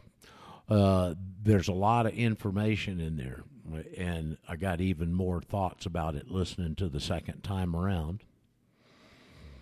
I wanted to say before we start off on any discussion about that, we got about, I don't know, 30 minutes left. If you want to call back in, Chris tried to call a couple of times and I answered it, but it, he uh, hung up, it looked like. Probably thought he got the wrong number or something. So, uh, but if you've got any comments on that, I've certainly got some observations on it. Uh, uh, but I wanted to start with something that I had wanted to talk about yesterday. Weekends are long, and I, on Saturday was uh, uh, or last week saw the, and I think it was Greg again. I didn't see it till the end of the week, but last Wednesday, instead of doing a news update like he does occasionally, he had uh, Egon von Gerritz, our Swiss alternate financial guy uh, called in and, and uh, uh, did an interview with uh, Greg last week, and he said something in there. Welcome, Gary. Glad you called in. Um, he said something in there that really struck me because we've talked at times on here and we get into some of the analysis as deep as you know because this stuff is so layered and it's so complex and we don't really know how they pull off a lot of this stuff and the things that happen behind the curtain but we can look at the things that we do understand and we do know. And people that specialize in these areas such as rob kirby and egon von gerritz and he was talking about the london bullion market exchange uh, we we've talked on here in the past about COMEX, the uh, the clearinghouse for silver there in the U.S. and the paper shenanigans that are going on over there with gold and the ETFs that they've set up to try and absorb some of this money and, and keep it away from acquiring hard hard specie gold and silver and precious metals. That's what they have a problem because there's only a limited amount of that. So they play and layer all these paper games on top of it. And in the COMEX instance, they were saying that here even a while back, there's 325 ounces of gold sold in paper for every ounce of gold that they hold. So, you know, we talk about fractional reserve banking and how that's set up. Well, this is the equivalent of that over in the metals, except using paper to manipulate the price.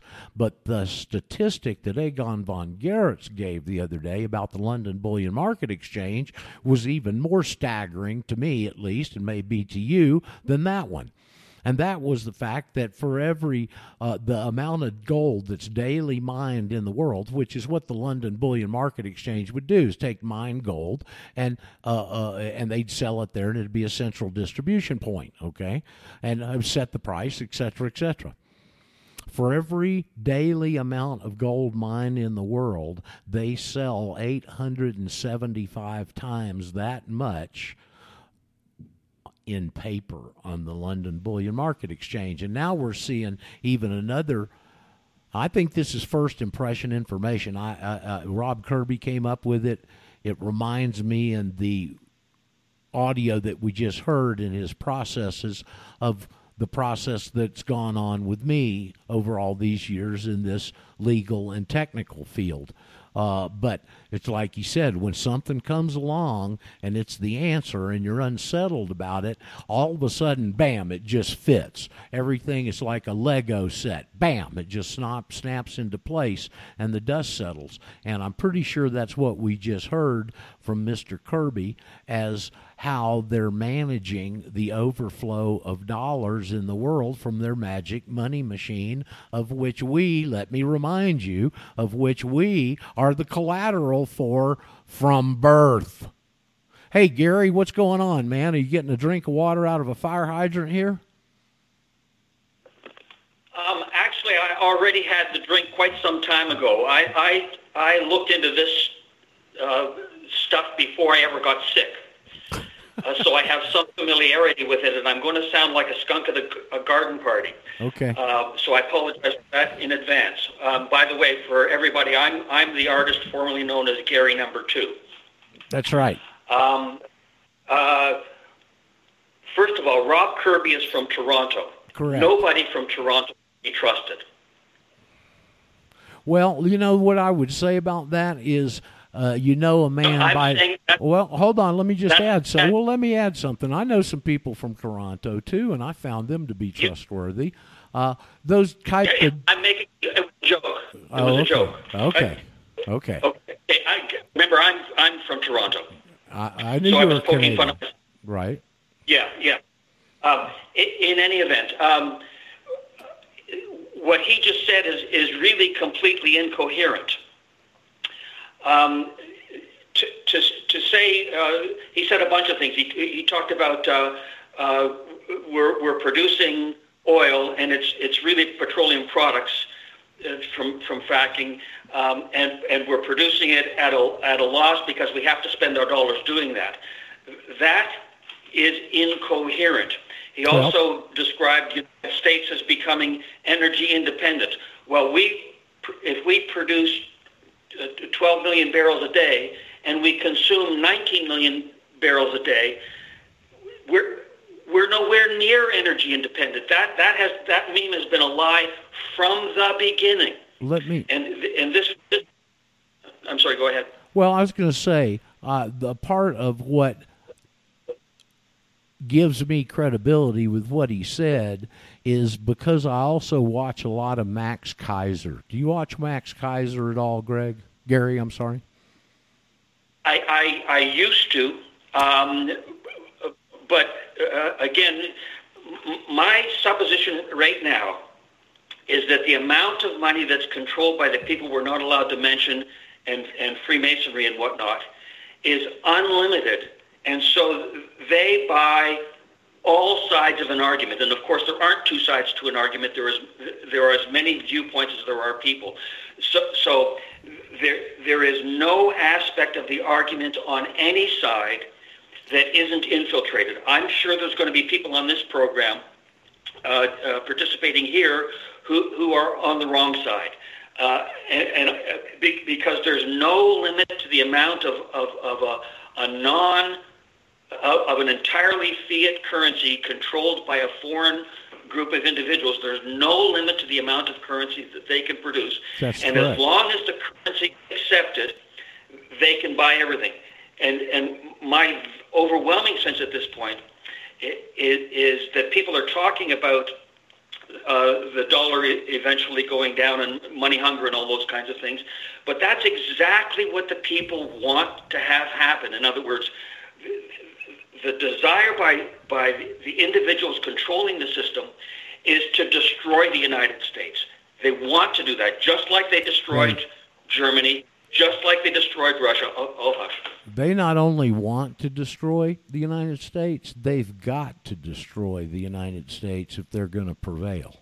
Okay? And Absolutely. that was that was stated a couple of hundred years ago in Parliament by one of those English guys, Gladstone or somebody in open Parliament.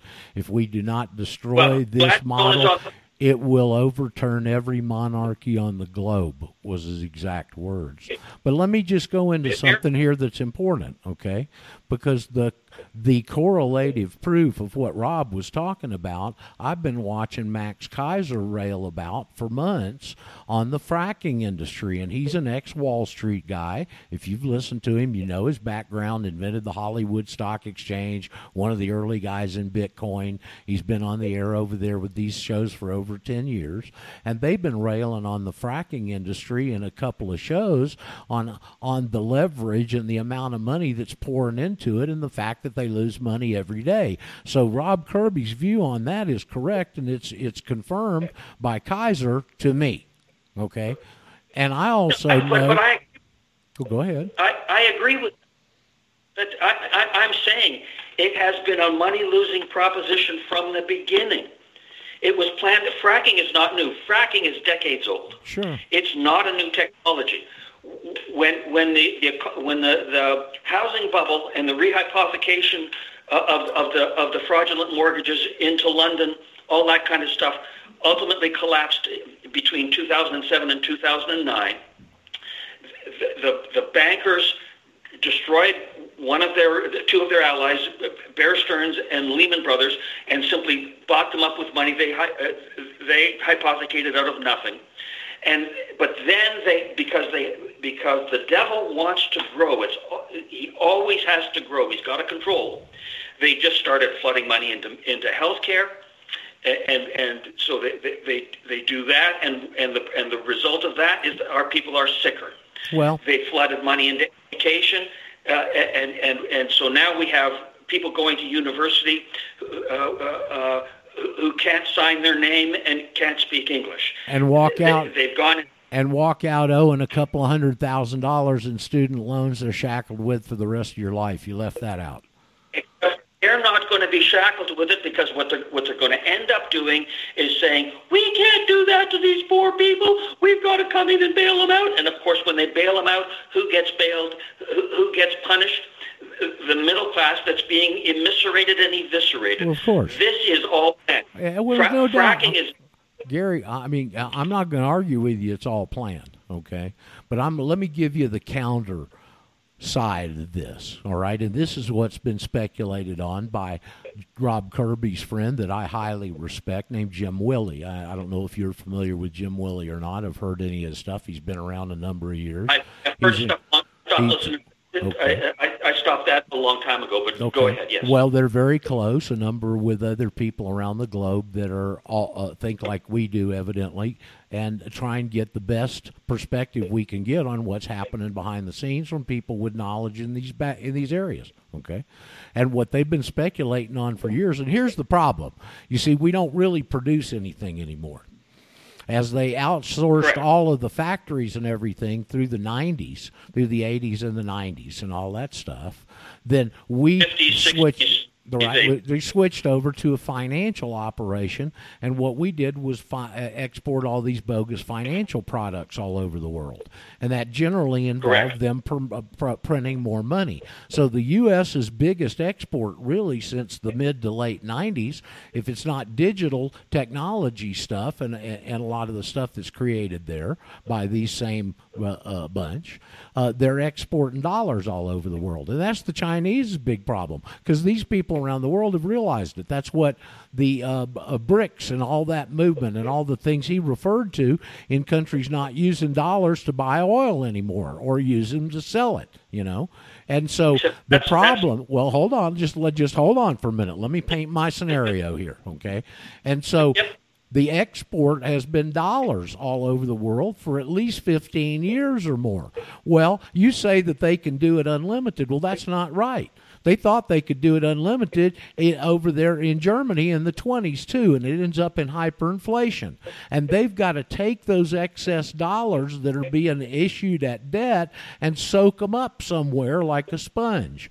Now, what people floated previously was, and total speculation, but there's been rumors since I've been in this the whole 30 years, Gary, that they had piles of rainbow painted uh, colored money sitting in warehouses ready to be issued. They're already pre printed. You know, people supposedly had pictures of them and whatnot. And the only solution, other than what Kirby has said here today in that interview, the only other solution they had was to come in and do a domestic dollar and then separate it in some way, shape, or form from the international dollars that are floating around because they can't afford to have all those international dollars flow, coming home like the swallows come home to Capistrano, or you've got the Weimar Republic hyperinflation in the U.S. They've got to figure some way to soak them up. And to me, this sounds like a very logical way because I know that industry's been losing money, and all the people that have a financial background that look at it scratch their head and go, What the hell's going on here? Why are we losing money to do this? So it does appear that that could be a sponge for them. Okay, whether the other things like Ford Credit that they were talking about there towards the end, I did not know. I had not seen that core, Ford Credit would have been downgraded by one of the three major uh, rating agencies to non-investment grade. Okay, and what was his statement? They owe 157 billion dollars. They're in the red. That may be another one of these operations. But if they were going to do it, I would imagine they'd do it with GMAC because they took that over during Obama. Okay, as it governs government motors. So I don't know. I, it's provocative information. To me, it made a lot of sense. I hold this guy in a lot higher esteem, evidently, than you do. But uh, uh, whatever. It's certainly interesting, provocative analysis. Well, I, I don't disagree with you playing it, and I mean absolutely no disrespect. I'm simply saying that the nature of the problem we have now, first of all, was written about in the Bible, but much more recently, if you've ever heard of a, an economist by the name of Robert Triffin, who wrote during the course of the 1960s about the problem with having a world reserve currency that is owned and controlled by a single entity, by a single country. Sure. In fact, his writings were presaged uh, by uh, a, a, German fellow by the name of Immanuel Kant, who described why a, a single country or an empire could never uh, maintain control uh, using their own currency. It always has to be an external currency because the only thing it ends up, it, it always ends up with a balance of payments problem that, that only can be controlled by having a military, and and in in essence, the reason why we're in control now is because we're bombing the hell out of everybody. Oh yeah, we export a lot of bombs. Well, look at the the uh, five countries that were the big enemies were the five countries that didn't have a Rothschild central bank. I mean, you know well, what happened in Libya when they went in there and killed Gaddafi? The very first thing that happened was they set up a Rothschild central bank. That was the very first for, thing. I, I, again, I completely agree, but I'm saying it's worse than that because he had agreed already, and and and so so these people are putrid, lying Satanists from word go, and, and there's there's going to be no way to quench thirst. They want to kill and destroy. They're slavers. They're history slavers, Gary uh, uh about the fracking stuff, um, there used to be a website called Oil Drum. It, it it's uh, went dormant, uh, I think, back in 2008, but it talked about peak oil and stuff like that. And all of these issues were discussed at that time. Because again, the, the, the product of, of fracking in the United States now are, are largely uh, uh, uh, the, the the, the quality of the, of the petroleum product itself is short change, uh, short chain, and the result is we end up, we have to export it because we can't use it uh, because, it because it doesn't have the energy content.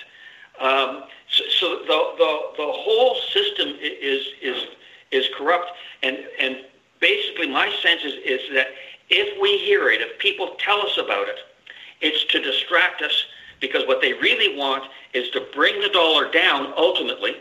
Not, I think it's getting stronger now. It is. Okay, but they want they want to bring it down because because they wanted a, a distributed ledger, no currency, and when there's no currency, they'll do just like they, what they did in Japan and what they're doing in Europe now. They'll go to to negative interest rates and quantitative easing, and basically that's utterly destroying anybody who saves. I've saved all my life and it's gotten me well, nowhere. Uh, Gary, it's a default. It's a it's a technical default, negative interest rate. It's, it's fraud. No, it's technically a default on their commitment on that paper because they're already well, agreeing it, to give you less back. It takes away the time time value of money. Okay, it turns the whole Absolutely. concept of everything upside down on its head, and it's just Absolutely, a premonition. Saying it, it, it, it just they can't tell.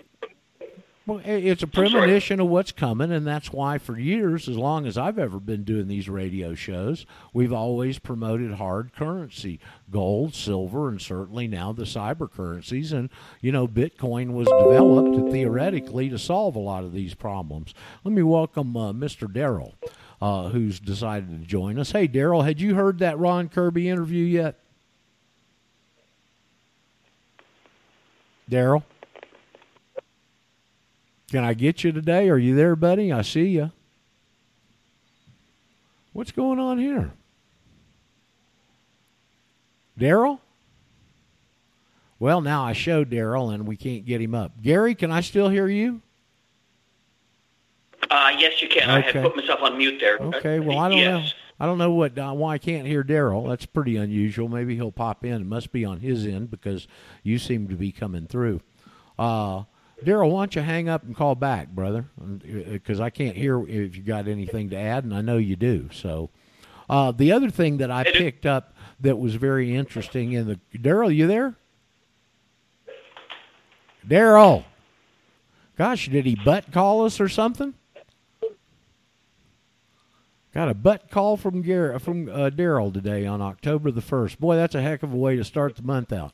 Um, Daryl, I don't know why we can't hear you, but I can't hear you, old buddy. Um, the other thing that I picked up real interesting in that Kirby interview was he talked about long term capital there at the end. Now I remember the long term capital fiasco and the big weekend. Here comes Daryl calling back in well, I hit this button and it's supposed to merge you in there. Now let's see if I can hear you here. Daryl, can I hear you now? Yeah, audio test. One, two, three, four. Hello, hello. Come in. Uh, let me get finished. Can you with hear this. me? Yeah, I hear you now. Let me uh, get finished with this line I was on. I'll turn it over to you. In uh, talking about long-term capital, there, he talked about evidently the real reason that long term capital happened was because of it, Italy leasing out their gold to be able to grease the skids enough to be able to join the EU in all the shenanigans like they did with Greece. This is a Goldman Sachs operation right there and uh, that that in, and they blamed it on the Russian bonds. I thought that was extremely interesting. It's the first time I've ever heard that. How you doing, Mister Daryl? What you got to add, brother? Well, I'm I'm I'm doing real doing real good today. Uh, I was listening to Gary, and I, I think he makes some very salient points. Uh, by the way, I'm getting 100% feedback in my headset on this. Well, I don't know for why. some reason today, yeah, but I can ignore it. There's no echo on our end, and I it must be on your end or something in the deal today. I would think because I hadn't changed a single Yeah. setting. Well, I, I just wanted to extrapolate a little bit on uh, what Gary was saying, uh, how this dovetails in with uh, uh, Rob Kirby and uh, Keiser and what you're talking about. The, uh, the the the blockchain and distributed ledger crypto is uh, ultimately where they want to go with this.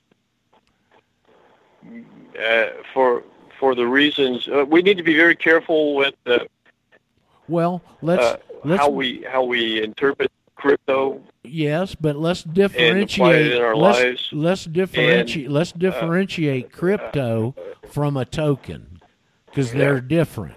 Uh, exactly. Uh, there, there's nuances here, and and, and so you. The, point being is that when they have 100% control over the the this the a a token and a distributed ledger associated with that, they will have uh, uh, absolute total control over the fiat fiat, and if they can then leverage it as to you cannot buy or sell without it, and tie that into the uh, social credit system. Uh, That uh, exactly right. yeah. So anyway, Well, I have no doubt that that's would be their ultimate goal. yeah. But had you heard the Rob Kirby interview Uh, before today, Daryl? Yeah, I, I picked up on it uh, when it first came out. Uh, I, I found it to be very informative. Uh, in, in as much as what it, he said, and uh, uh, but uh, I I have a jaundiced eye. did you did you hear the first of the program with the uh, Bill Still video, the little short thing I played first? I, I I tried to, but then I had a phone call and I had other things going. Okay. Well, I'm I'm going to put both of these up on the show description today. Uh, and uh, the Bill Still information, as he said, and as I agree, we don't know if that's accurate or not, but it sure again fits it fits, and I think it shows uh, uh, the situation, which is why I wanted to play both of these today. I've got another real neat little clip, but I'm going to save it for tomorrow with Paul since he sent it to me yesterday. Mm-hmm. I think y'all like it a lot too. Anything else going on you wanted to comment on, Daryl? Oh, I, I did send you a link to um, some uncorroborated information. I, I mean, uh, some some somewhat anonymous information that corroborates uh, that's going on in the uh, so-called uh, uh, Patriot Intel groups. Uh, I, I forwarded it to you because it corroborates with the deep history research I do, and and so I thought uh, I, I very rarely do this, but I did send this to you, and uh, I think if you take a little time over the next couple of days to read through the, the thread, you'll you'll uh, identify uh, some important information in there. Maybe we can bring it out later if you find it of interest. Okay. So. Yeah, I saw it right before the show, and I've got you know today's a busy day for me, so I won't even get to look at it till much later. Yeah. Uh, Samuel joined us, re- yeah. rejoined us here towards the end of the program. Samuel, did you find that interesting, that uh, Rob Kirby interview? Extremely. Sent it out to all my people who uh, would have interest already. Um, my question is about crypto, and I don't know anything about it, okay? But if Google does have a quantum computer that can solve a problem in 100 seconds that a supercomputer could would take 10 years, then what protection is there out there for anything? Hard wallet. Gold. Hard wallet, hard metals. have them in your hand. You can put What's your Bitcoin wallet? or any of your coins on a hard wallet. Cost you somewhere between I don't know seventy and hundred bucks. You put it on like you plug it in a USB. It's basically a bank vault. You unplug it from your computer, and they can't do anything to you. Did Or they know you that can- you have it? You can go. They know a wallet number. They know where it went. They don't know who it's associated to. You can even with They don't have the keys to it then. No. Yeah. Uh, well, you can even Samuel. You can get a little piece of software. You can take your Bitcoin and print them, and go in a hard paper and go put it in your safe and leave it there till you want to retrieve it. You can take that paper out, put your cell phone in front of it. Boop! Your Bitcoin's back in your cell phone. What happens the moment you use it, though? If you can't encrypt you- it, where it's going and Well, what? You're sending it to another address and another person. Okay. Well, with that kind of computing technology, it's going to ping like a GPS phone. I, I think when the you know we're in the very early days of this quantum thing, and I think that it, that little blurb they threw out, that news blurb about a week or so ago, was to do nothing but remember their favorite tool. Samuel, what's their favorite tool they want to use on you? Scare the crap out of you. Fear, okay, and they throw that out there. I saw an, uh, an analysis of that from somebody within the uh, Bitcoin uh, space who was saying it's absolutely crazy. They're using that. It's the very uh, first of quantum computing. That they're not going to take that with all the other things that they could use that precious technology for at this point and go s- start breaking in people's wallets and decrypting the coin or whatever they think they Well- can do to it. Is my feeling on it. Roger- that, Roger, that if was I- his too. Daryl, go ahead. Roger, if I might, if I might throw in what somebody would say if they were from Missouri is, show me, prove yeah, it. Right, prove it. Uh, Well, and another uh, and another of course, I'm not. input I got I'm not from. another, Go ahead. well, hold on, hold, uh, Samuel. another go. input I, Go ahead. another input I got on the same subject from a totally different source, which is the mathematician and and physicist um, James McCanney. He wrote a book on the predictability of prime numbers, and all our our crypto- normal cryptology is based on prime number crypt- cryptation. So if that's true, that's not safe either. Have you listened to any Andre Antonopoulos videos? Yeah. Okay. One or two. All not right. much. I like I said, I don't know anything about it really. Yeah. Well, it's worth throwing it studying. And listen, I'm not saying everybody ought to load everything they got in Bitcoin. I, now I take the uh, approach that you should have some all of it. Okay, I think that's the best way to protect ourselves. It's all hard money. The world's moving back to a hard money standard. Chris, you tried to call in twice, and I I answered it, but it's you hung up. How you doing, man? You got anything real quick for the show ends?